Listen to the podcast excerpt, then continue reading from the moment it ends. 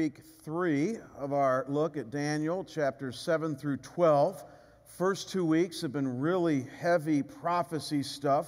We got through that. And today we get a break. Today, as we follow the text, we get 23 verses that you just heard, read in English and also in Hebrew, uh, of prayer. It's Daniel's prayer to God, as we're going to see in a second here, as they're just heading back into the promised land.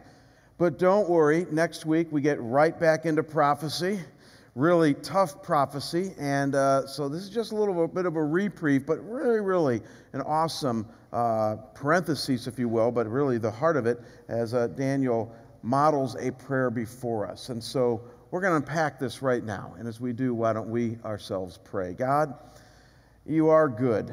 You are great. You are awesome. Uh, you can be no other. Um, we have sung to you for the first 25 minutes of our time here this morning. And Lord, you know, my prayer has been that as we've done that, we will have recognized your goodness, who you are. We will have recognized your acts, what you have done, and now be prepared, Lord, to uh, focus on you in such a way that we can understand you deeper in our lives. And so I pray that as we unpack these 23 verses of Daniel's prayer here that God, you might catch some of us off guard, even change us, alter our paradigm. May we see you differently and certainly how we function in our Christian lives differently. Thanks for our time together. Bless this time in your word now, we pray. In Jesus' name, amen. Well, when I was officially candidating for the position of senior pastor here at Scottsdale Bible Church uh, three summers ago, back in the summer of 2007, I was asked three questions by congregants that, as I look back on them, were very non pastoral and had nothing to do with the job of senior pastor. Uh, the first question that I was asked was whether I thought LeBron James was a better basketball player than Steve Nash. the second question that I was asked was whether I was a hunter or not. Look up here on the screen for the answer to that one. That's me on your bottom left back in the 1990s. I hunted twice back then. I didn't share this when I was asked this before three years ago, but I was at a hunter's club there with three of my buddies from my church there, and those are some birds that we got there. So I guess one could say that I am a hunter, at least by that picture. The only thing deceptive about that picture, however, is that I've only hunted twice in my entire life, both with these men. I don't own a gun, and it was actually kind of hilarious because when I was hunting with them, they told me I, that if I lowered my gun one more time and accidentally shot the dog, I would have to pay them $10,000.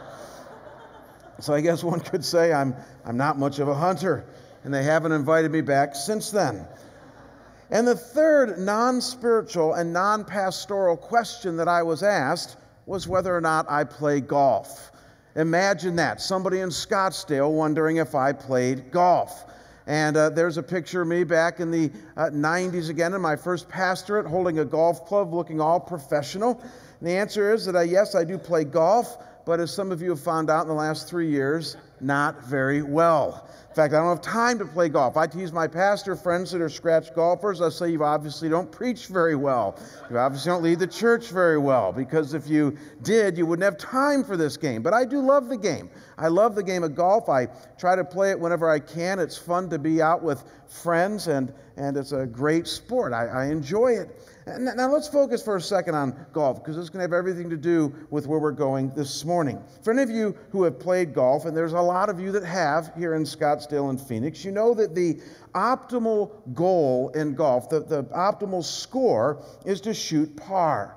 And for those of you who don't know, par is where the designer of the course or the rules of the game say that you should be able to get the ball in the hole in four shots. And if you make it in four shots, you have gotten par. And it's the same on the three shot and the five shot holes. And the goal of this is obviously to do this on all 18 holes and end up with a score of 72 for most regulation golf courses. And as the old saying goes, that would be par for the course. That's golf. It's a great game, a frustrating game, even an addicting game for some people. But the goal is to become a scratch golfer to be able to shoot par or better. That's what everybody's shooting for. And yet, what I have noticed, and tell me if this isn't true, is that most amateur golfers, even a lot of amateur golfers who play regularly and a lot, do not become scratch golfers. In other words, they don't shoot par or better on average. They might shoot 85, they might shoot 80, they might shoot in the upper 70s. But I've been playing this game for 20 years now, and again, on an amateur level, almost everybody I play with never reaches par on a regular basis. No, that's left for another category of golfers, those that we call the professionals those that play for their livelihood, those that play as their vocation rather than their avocation. And when you do this, you get a PGA card, you join the Professional Golf Association, and they're the ones who tend to reach par on a much more regular basis than the more voluminous group of people, the amateur group. And so don't miss this, folks. Golf, like so many areas of life, is clearly split between those who are really good at it, the pros, and then those who are just doing it for leisure or sport, the amateurs. And in answering the question directly that I was asked earlier, three years ago, do I play golf? I do, and I'm in the very low end of the amateur group. That's how I would describe myself. Now, this idea of pro versus amateurs is fine for golf, and it's fine for many other areas of life as well. And yet the problem comes in is when we drag this distinction into our spiritual walk with God. And well meaning Christians do it all the time. And so tell me if this isn't true. When we think of what it takes to follow God in this fallen world, to develop a robust and active spiritual life, we tend to think of things like this. You got to read the Bible on a regular basis. You got to practice prayer on a regular basis. You need to serve God with your gifts and passions. You need to spend time with lots of Christians. You need to learn to share your faith with others. You need to learn to rely on the Holy Spirit to successfully combat sin and temptation. And then you need to learn to love others sacrificially. These are the things that Christians do in order to develop a strong walk with the Lord Bible, prayer, service, fellowship, evangelism, obedience, and love. And yet, over the years, we notice that some people tend to do these things better than others. For our purposes this morning, some people tend to get closer to par on these, on these things than others do. And when this te- happens, we tend to make the ones who are really good at it. Now, tell me if this isn't true. We make them pastors, teachers, parachurch leaders, and seminary professors. And before you know it, we've developed two categories of Christians the professionals, who we think shoot par on a regular basis, and then the rest of us, who might shoot in the low 80s or the upper 70s, but that's about the extent of our Christian life. In other words, we followed the world's pattern in developing this professional versus amateur distinction in the church and with our Christianity. And what you need to know, folks, is that this does great disservice to the teachings of the Bible and to the entire teachings of Jesus in which you will be hard pressed to, define, to find these distinctions. They don't exist. And worse, it makes us think that when it comes to the things that make up a robust Christian walk, that the average Christian in the pew is never going to shoot par by relegating this stuff to the seminary professors, the pastors, the parachurch leaders, the elders, we tend to think then that the average person in the pew is okay if they're shooting bogey golf when it comes to their Christian life. And so, this artificial distinction keeps the average follower of Jesus from ever really thinking that he or she can walk with God as their leaders do. And nowhere is this more pronounced than with the issue of prayer. I'm telling you, it's where it really shines. If I've heard it once, I've heard it a thousand times. I'm just not very strong in my prayer life, Jamie. I mean, I read the Bible okay. I serve well. I hang out with other Christians regularly, even the ones that I don't like. I've kicked a few habits with the Holy Spirit's help over the years. But you know, I just always seem to, to fall short in my prayer life. I seem to be kind of a double bogey kind of guy when it comes to prayer. How many times have you heard people say something similar to that? My guess is a lot. I hear it a lot. And again, we expect the experts to be strong. I mean, we expect Daryl and Wayne and Fred and John Politan and Pat and Jamie to be strong in prayer. But for the rest of us, the non professionals, I guess we're never going to be scratch prayers when it comes to our spiritual life with God. And it's a tragedy, folks. It's a huge tragedy Because not only do we rob people of intimacy with God through prayer, not only do we rob people of seeing His movement in their lives through prayer, not only do we rob people of helping others around them through prayer, but we miss the fact that God wants all of us, and I mean each and every one of us, to have the kind of prayer life in which we are confident in and find great spiritual success in. Listen, folks, if you don't hear anything else this morning with this very long introduction, please hear this. The Christian life was meant for you to play par golf in. And nowhere is that more true than when it comes to this thing called prayer. And so here's what I want to do in our time remaining this morning I want to help all of us achieve par when it comes to our prayer life. And Daniel chapter 9, verses 1 through 23, the passage that was read earlier, is going to be our guide. It's a really good chapter on prayer. It's Daniel's prayer, uh, modeled right here for you and I. Give me a click here, guys. It's the prayer he prayed in 539 BC, right on the cusp of the Jewish people getting to go back to their homeland, Israel, and rebuild their city and their temple. They've been held captive in Babylon for the last 70 years. And as we mentioned last week, Cyrus is now the king. He's called Darius here in chapter 9. And as Jeremiah had predicted in his prophecy in chapter 25, verses 11 through 12, a prophecy that, by the way, Daniel himself had read, he predicted that after 70 years the captivity would end. And sure enough, now at the 70 year mark, the Jews are going to be free again. Cyrus, the Medo Persian king, has agreed to allow the Jews to return home and to rebuild their lives. And so Daniel prays. It's a good time to pray. And contained in this prayer is a threefold progression, three steps, if you will, that build one upon the other on how to pray. Don't miss this, folks. I'm going to show you here this morning that contained in Daniel's prayer is a model, a pattern, a progression for you and I on how we can pray in such a way that we might start to get some traction in our talking with God. How you and I can pray each moment of each day, or in our formal times, or with other people, or with our families, or in the office, or at school in such a way that we start to model what we see in some of the more godly people in the Old and New Testament. And in this kind of praying, you're going to attain par. And so let me just give you these three things that build one upon the other right up front. It's in your outline, anyways. And that is using the acrostic par. They are that you praise, you admit, and you request. That's that simple. You praise God, you admit your sin, and then you request certain things from Him. Now, don't tune me out here this morning, folks. I know how some of you think.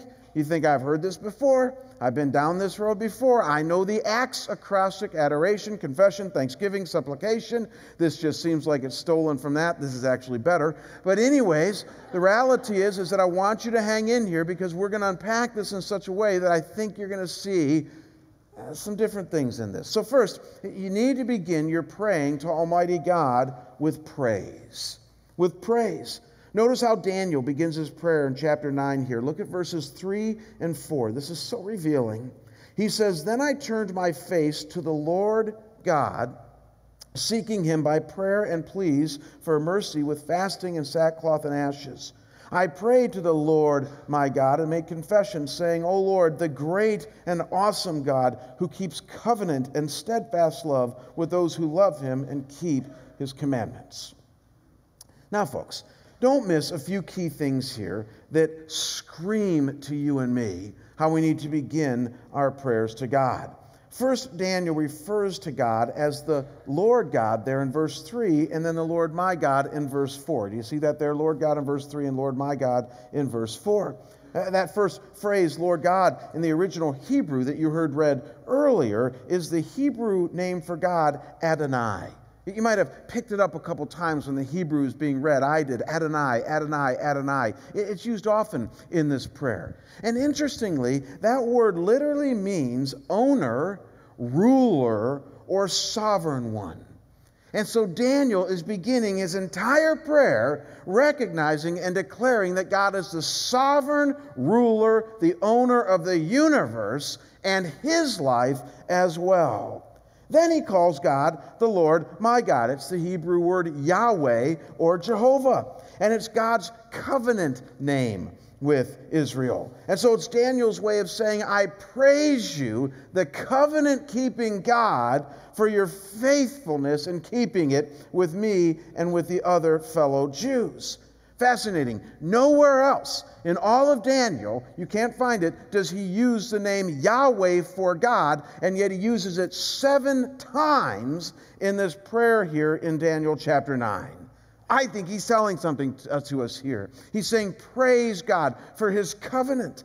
And then Daniel is fasting during this prayer, and he's wearing sackcloth, which are simply old ragged clothes in Old Testament times, which are simply Old Testament ways of showing humility and earnestness before God. And then, as if all of this were not enough, Daniel then declares overtly two things about God in the substance of his prayer that do nothing but ring the bell of praise. He declares who God is and what he has done. Did you catch it? He says in verse 4, O Lord, the great and awesome God. He's simply declaring who God is. But we all know that the word great means it means excellent, powerful, supreme, amazing. And that word awesome here, interestingly, is the Hebrew word narah that literally means one who inspires fear. So, kind of like when you see some powerful act of nature, like a hailstorm in the desert. Did you all catch that a few weeks ago? Okay, so like I'm here at the church, it's 3:15, I'm in a meeting, all of a sudden we hear the rain come, we think, "Oh, good rain." We open up the blinds, and it's not rain, it's like hail the size of golf balls. And you know what's so cool is that that morning I knew it was going to rain, so I told my wife I didn't want to drive my car to work, let me take hers, and I did. True story. So I'm sitting there watching my wife's poor car just getting pelted, you know, with these, these uh, it's totally destroyed, with these, uh, you know, what is it? Ice. I mean, just, it's in the desert. And we all ran outside. And, and isn't this how we function many times when it comes to, to, to nature? We just stood there looking at this hailstorm like this, just with our, our, our mouth open, just speechless. What is it? It's called jaw dropping awe. We were in awe at nature that day. And that's exactly what Daniel is saying that he does when he looks at God. He's in awe of who he is, a little fear even there. It's kind of like, wow, this is so powerful. He's in awe of God. He's saying, God, you are great and you are awesome. Then in verse 4b, he says, God who keeps covenant and steadfast love with those who love him and keep his commandments. In other words, he's praising God for what he has done. He's declaring that God is always faithful to his word, always loving to his people. And so add all this up, folks. Daniel calls on God with names of praise Adonai, the sovereign one, Yahweh, the covenant keeping God. He humbles himself in praise with fasting and sackcloth. Then he declares praise about God, declaring who he is and what he has done. In short, he's doing all of this before any request, before any confession of sin goes out. He makes sure that he begins his entire praying with praise. And I would submit to you that he's hitting par right from the very first tee box, and that there's something in this for you and me that when we come to pray to God, I know how many of us do, we go right to petitions, we go right to requests, we go right to supplication. And we think God is thrilled that we just came to Him because we haven't come to Him very often. Please realize, folks, the biblical pattern is to begin with praise. Calm your heart, focus your mind, center yourself on Him. Let Him know who He is, what He has done, what you think of Him. Uh, let me ask you when you pray to God, do you begin by praising Him first? It's the right way to begin praying, it's the way to pray par. I don't know if you notice it or not, but many, many times when I pray just two or three minutes before my message, which I do just about every Sunday with you guys, I almost always tell God something about Him that I appreciate. I almost always tell Him, Thank you for allowing us to sing to you, to talk to you. You are good, you can be no other. I almost always thank Him for what He has done, for His grace, for His goodness, for His sovereignty, for His care. Why? Because 30 years ago, when I became a Christian, somebody taught me that this is how you pray, and it's just become natural for me. Maybe this will help some of you, this illustration. How many of you have heard the old piece of advice that if you're going to share a negative or critical word with someone, that you should first share three or four positive things? You ever heard that before? Raise your hand if you have. Good. Just about every one of you. You've taken those classes. And, and that really is a good thing to do. I learned that in my 20s that if I was going to share negative with somebody, whether it be a coworker or my wife or somebody like that, that I better have three or four positives first because it will help soften and pave the way for the negative. I think that's very similar to what Daniel's doing here. Way before he shares any confession of sin, way before he shares any personal request before God, which are almost always difficult things, he first shares three or four powerful truisms about God in the form of praise that do nothing but establish between him and God why God is good, how good God is good. And it focuses Daniel's heart and mind on him and readies him for the next leg of the journey in prayer. Folks, begin your prayers with praise. You can never do enough praise when it comes to God. Now, once you've begun your words to God with praise, you're now ready to move on to the second very cleansing and focusing aspect of prayer, and that is that you admit. You admit, and specifically, you admit your sin. So, isn't it interesting that for the next 11 verses of Daniel 9, 11 verses, which takes up more than a third of this entire chapter, Daniel confesses his and his people's sin before God. He admits his shortcomings and asks for forgiveness from them, from God for them. And so, look at verses 5 to 6 for a Cliff Notes version of this confession. Uh, Daniel says, We have sinned and done wrong and acted wickedly and rebelled, turning aside from your commandments and rules.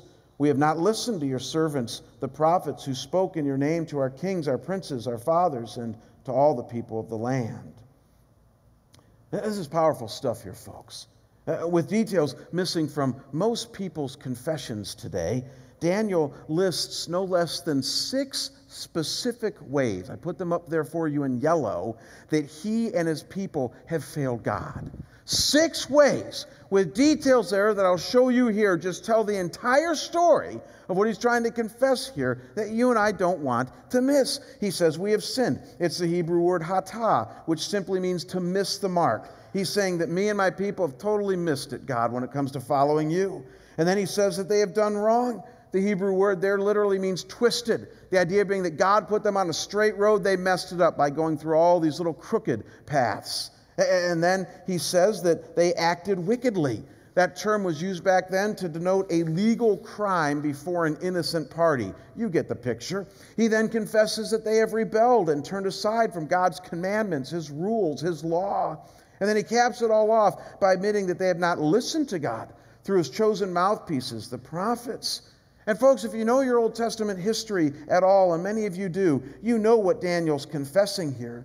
He's specifically confessing that all throughout the divided kingdom, since the days of Saul, David, and Solomon, that he and the people have consistently fallen into idol worship. They've ignored God's commandments and the law, not even keeping the simple Ten Commandments. They have grieved the heart of God by not following him as he outlined in the Abrahamic and Mosaic covenants.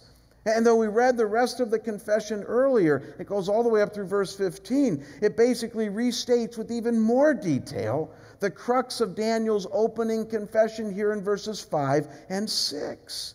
And what I want you to see more than anything else here, folks, is that as Daniel follows up his praise, with admitting to God his and his people's sin, he does so with specificity with details that simply lay out before God the sin that has kept he and his people from him. It's the details that I need you to see. The fact that he was not covering his sin, but saying, here's specifically what we've done, here's how we've done it, forgive us, O God. And what you need to know is that the New Testament tells us, as now followers of Jesus, redeemed in his blood, forgiven of all of our sin, Interesting, the New Testament tells us to do the same thing. Uh, look at 1 John chapter 1 verse 9. This is fascinating. New Testament, it says if we confess our sins, he is faithful and just to forgive us our sins and to cleanse us from all unrighteousness. Confess our sin. Lay it out before God. Lift them one by one to him, and you'll be cleansed. And don't misunderstand, folks. It doesn't mean that our sins are not already forgiven as followers of Jesus. They are. Based on what Jesus did for us on the cross, all of our sins are forgiven. But what confession does here is cleanse our soul before Him. It gets the garbage out of the way between us and Him so that full fellowship with Him might be received. I've given you this illustration before, but it's no different with your kids. I mean, your kid is your kid no matter what. You're always going to forgive your kid. And yet, if your kid sins against you, does something that really hurts you, there's a wedge now between you and your kid in that moment, right? I mean, give me a head nod that you guys get that. That's true. And so, though you love your kid and you're not going to shun your kid, there's a relational wedge because of their sin. And until they confess that, until they, they humble themselves, until they ask for forgiveness and start to relate to you again, that wedge is still there. That's what 1 John 1 9 is telling us with God. Yeah, He's forgiven us all of our sins in Christ for those of us who are followers of Him, but sin can still create a wedge, relationally distant between us and Him. Confession bridges that gap. And in the process of prayer, following the path laid out for us in Daniel 9, we are to do this. Don't miss this, folks right on the coattails of praise before we get to any requests or petitions. We're to confess our sins before God. I love how Stephen Miller, in his commentary on Daniel 9, puts it when he says, and I quote, Only after the Lord is praised and sin confessed is the believer qualified to offer requests to God. And he's right. But do this, and you're going to be shooting par in your prayers on the front nine. And, folks, the uncomplicated way that you and I do this on a daily basis, and many Christians are afraid to do this, but you got to do this, is simply to take a regular moral inventory of your life. And I'm talking about your actions, your feelings, your thoughts, and even your motives, and then lay them out before God in prayer. And when you do this, it'll do nothing but purge the crud that has crept in between Him and you since the last time that you prayed. And so let me ask you very practically since you woke up this morning, or maybe if you're really godly, let's just go back a couple days since the start of the weekend. Since the start of the weekend, or since this morning, in the last six to 48 hours, as you take a moral inventory of your life right now, what has crept in between you and God that you could confess in your prayers before Him? You see, now we're starting to get somewhere. Uh, most people, when they think of confession, think of that old Catholic confessional booth where you go in once a year and just list three or four big ones that you did over the last year, right? But the reality is, is that that's not what the Bible's getting at here. No, the Bible's talking about the fact that on a regular basis, at least daily, if not more, you do a moral inventory of your life on a more minute level and then lay those things out before God. So you got to dig a little deeper than the once a year routine. In other words, go back to the last six to 48 hours. Maybe you weren't completely truthful to a friend or a spouse when you were telling a story to them or sharing something with them. Maybe you allowed anger to creep in and lead you to think or say something to someone that wasn't exactly Christ like. Maybe you spent money that you didn't have over the weekend in a moment of greed. Or maybe you ate too much last night out of anxiousness.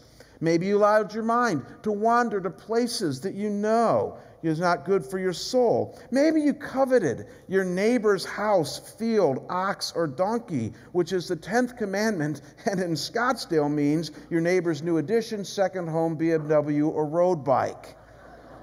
I mean, you got to dig deep here, folks. You got to dig deep when it comes to the last six to 48 hours. There's so many things that have crept into your life moment by moment, and simply see shooting for par simply means that you admit those things before God and get them out. Get them out so that He can then say, I love you, I forgive you, relationship restored.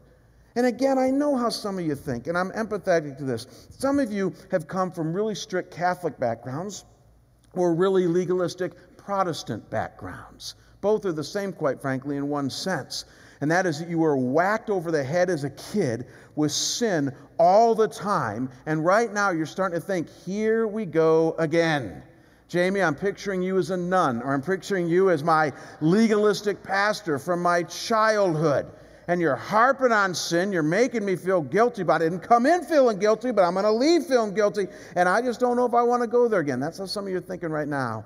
Listen to me closely. We're not talking about legalism. We're not talking about a nun hitting you over the fingers with a ruler.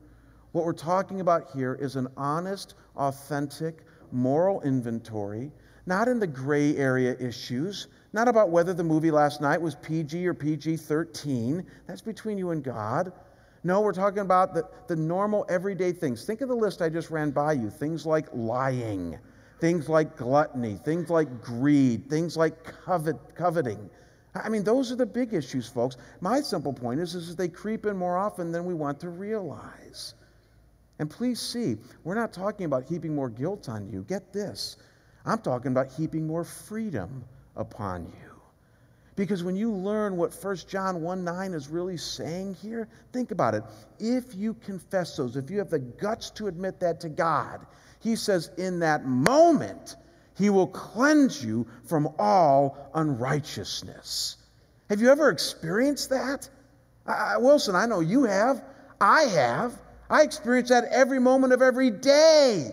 I, I was driving home from Flagstaff yesterday, getting kind of competitive with the other drivers, even cursing a couple people once or twice. Honestly, I'm not proud of that. And I didn't swear at them because that would be too overt, but I used some marginal words in my mind. And I'm telling you that after about five minutes of that, I thought, Rasmussen, think about what you're doing. You're a follower of Jesus. You're a pastor. And right then, I just, I just threw it up to God. I said, God, help me to chill out. Forgive me for doing that. That's just not right. It's not becoming of a follower of you. Now, did I sit there and go, gosh, I'm a terrible person. I can't believe I did that? No, I didn't do any of that. I confessed it to Him, I let it go, and I moved on. And I experienced that freedom that He has for us when we admit our sin. Uh, that's what we're talking about here. I think that's how Daniel experienced it here. And so you praise and you admit and then once you have done this, you're ready for the third step in the progression of praying to God, and that is that you now request. You request certain things of Him. Now, listen close. Though you can request any and all things before God, I mean, He's an equal opportunity receiver, if you will, let's look closely for a minute at the kind of things that Daniel requests in his prayer here because I think this will help us in how we request from God. Look at verses 16 to 19. Daniel says, O Lord, according to all your righteous acts, let your anger and your wrath turn away from your city Jerusalem, your holy hill, because for our sins and for the iniquities of our fathers, Jerusalem and your people have become a byword among all those all who are around us. Now, therefore, Lord, listen to the prayer of your servant and to his pleas for mercy. And for your own sake, O Lord, make your face shine upon your sanctuary, which is desolate. O my God, incline your ear and hear. Open your eyes and see our desolations and the city that is called by your name. For we do not present our pleas before you because of our righteousness, but because of your great mercy. O Lord, hear. O Lord, forgive. O Lord, pay attention and act.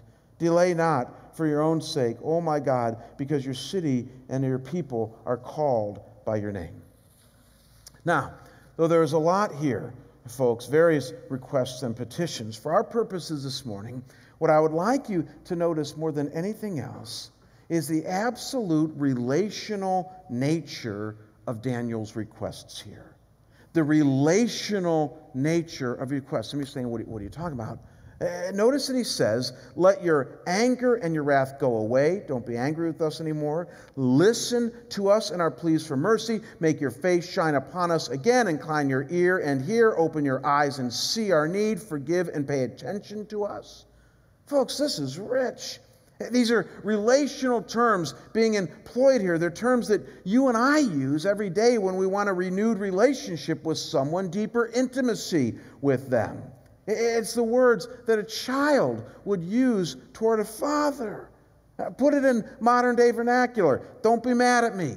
Listen to me. Pay attention and share some of your joy with me. Let me see your eyes and let me know that you are listening to me. I remember there were times when I was a young father, and my middle daughter, Abby, would want my attention, but I'd be reading or watching a show or whatever, and so she'd jump on my lap and she'd grab my head like this, and she'd turn me to her and say, Listen to me, listen to me. And, and, it was so cute. I thought, well, that's cute. I'm watching the game, you know, and uh, that type of thing. But it was so cute to see her do that. And, and I think, in a very real way, that's what Daniel is doing in a highly relational way here with God. The, the crux of his request, don't miss this, is relational language, which belies the fact that he wants to know God and find his joy and satisfaction in him no matter what. And I would submit to you that that's a praying for par kind of request. And let's be real clear about something. It's not that Daniel wasn't asking for certain objective, circumstantial things here, he, was. I mean, woven into all of this relational language is a request that God gets them safely back to Jerusalem and allow them to rebuild their city, their temple, and their lives. He says, Let your anger turn away from your city, Jerusalem, your holy hill, which is Mount Zion, so they could rebuild the city. He says, Make your face shine upon your sanctuary, which is desolate, which is like his way of saying, Hint, hint, God, we don't want it to be this way. He says, Open your eyes and see our desolations. Act, delay not. The idea being that they want to go back to their homeland and find success and prosperity. So, so I'm not saying that Daniel's not presenting needed requests here, asking for deliverance in their time of need. He is. But again, see, he's doing so in the language of relationship, also saying, I don't want any of this unless my relationship with you, O God, can be renewed and intimate as well. And, folks, once you get this, what you realize is that he's not treating God and prayer like a slot machine, like so many Christians do. One of the greatest temptations of our teaching this morning is for some of you to walk out like this. You're going to do this. I know you are. You're going to say, Well, Jamie said this put the nickel of praise in, put the nickel of confession in, pull the level of requests, and out is going to come my jackpot. That's the way some of you think. You're going to see this as some sort of step one, step two, step three. If I do this, God's going to give me what I want because I began with praise and then I confess my sin and He's obligated to give me my requests. If you see it that way, you've missed the whole point. That is not what is going on here in Daniel chapter 9.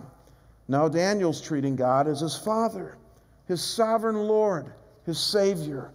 And he's coming to him with a desire for more intimacy and relationship. And it's within that rubric that Daniel asks the request that he asks. And the results of this kind of par praying are predictable and wonderful. Look one last time at Daniel 9. I love this. Look at verses 20 to 23. He says, While I was speaking and praying, confessing my sin and the sin of my people Israel, and presenting my plea before the Lord my God for the holy hill of my God, while I was speaking in prayer, the man Gabriel, who I had seen in the vision at the first, came to me in swift flight at the time of the evening sacrifice. He made me understand, speaking with me and saying, O Daniel, I have now come out to give you insight and understanding. At the beginning of your pleas for mercy, a word went out, and I've come to tell you that you are greatly loved. Therefore, consider the word and understand the vision. And then he goes on to share a vision with him that we're going to look at next week. When I was up at a friend's place last fall, earlier this fall, studying Daniel for the last time before the series, and I got to this point in chapter 9, actually tears, tears come to my eyes. Because I thought to myself, how I long for that kind of wisdom and understanding. How I long to hear a word from God that says, You are greatly loved. How I long for his presence in that way. And then it hit me that all of that that Daniel experienced, that wisdom, that understanding, that deep sense of God's presence, reminding him how valued he is in his sight, came right after this prayer. That, that can't be a coincidence, folks. It, it can't be a coincidence that Daniel began his prayer laser beam focus on God and praise, honest with specificity, again, belying, not belying most people's prayers today when it comes to confessing his sin and then couching his requests in relational language, basically saying, God, I want to know you more than anything else. And the result we see toward the end of this chapter is wisdom, understanding, and a deep sense of God's presence.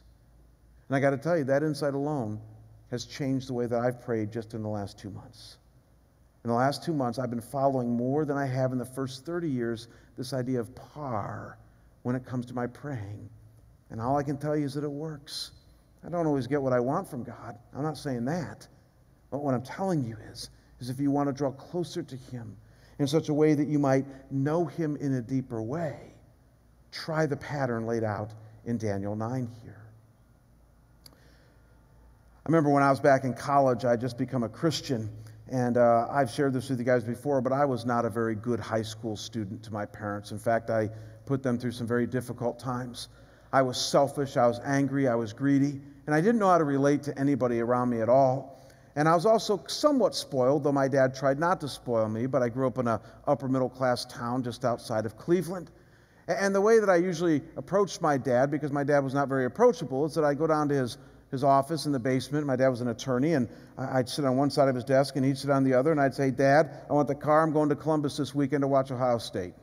Or, Dad, I need more money for an allowance. Or, Dad, I want to do this. Or, Dad, I want to do that. And I just sort of said it, and many times he said yes or no. And if you said no, I kind of threw a fit and stomped out of his office. Then I became a Christian when I was about 17 years old, and two years later, I, I started to change. It takes some time for some of us. When I was a freshman in college, home on my one of my breaks, I went down to my dad's office, and in my usual MO, I just said, Dad, I want to do this. And before giving me the answer, I'll never forget what he did. He just sat there in his lawyer desk and took his glasses off. I don't know if some of you guys ever noticed, but I take my glasses off when I want to make a point to you. I learned that from my old man. He took his glasses off, which we knew meant something. And it usually meant he was tired, fatigued, and he was about to say something very difficult to us. And so he took his glasses off and he said, Jamie, he said, Let me give you a piece of advice. He said, You always come to me with these things that you want. You just lay it out as if somehow you're owed them. And sometimes they give them to you, sometimes they not, but you never say thank you, you never say please, and then you leave. He says, pretty soon in life, you're going to have to learn that how you come to people will determine what you get. That the, the, the, posture that you take in coming to another person is going to make all the difference on how that conversation goes. I got to tell you, folks, at that point, I just become a Christian and I was starting to soften. I was starting to get more tender to relational things of God. And I thought, my dad's got a point. So I think in that moment I said something like, Well, can I have the keys, please? You know, or something like that. And he said, There you go. And he gave me the keys. I've never forgotten that point. When I deal with elders now, when I deal with other staff, though I'm a strong leader, I always go into every meeting that I go into thinking, now, how am I going to go about this? How am I going to love? How am I going to be truthful? How am I going to go about the journey that I need to go on in such a way that might be a win win for everybody involved? And what you need to know is I think that's exactly what Daniel is trying to help us do here with God. I think he's trying to help some of us who are relatively sloppy in our praying, very haphazard, just kind of coming to God, call it parachutes prayer, God help, you know, when you're free falling. And that's okay. God's a God of grace. He hears those. But He's helping some of us shore up our game, if you will. He's helping some of us be able to shoot par on a regular basis when it comes to praying. Try this this week. Try slowing down and praising God for who He is. Recognize who He is, recognize what He's done. Maybe read a psalm before you pray. See what that does to your soul. Then try taking a deep moral inventory of your life. Not of the past year, just try the last 24 hours. Dig deep and admit it before God and ask Him to cleanse your soul. And then, as you present your request to Him, remember the posture that you have and relate to Him as your Father. Give Him your heart, give Him your mind. Let Him know your desire to know Him as you present your requests. I promise you, it will change the way you pray.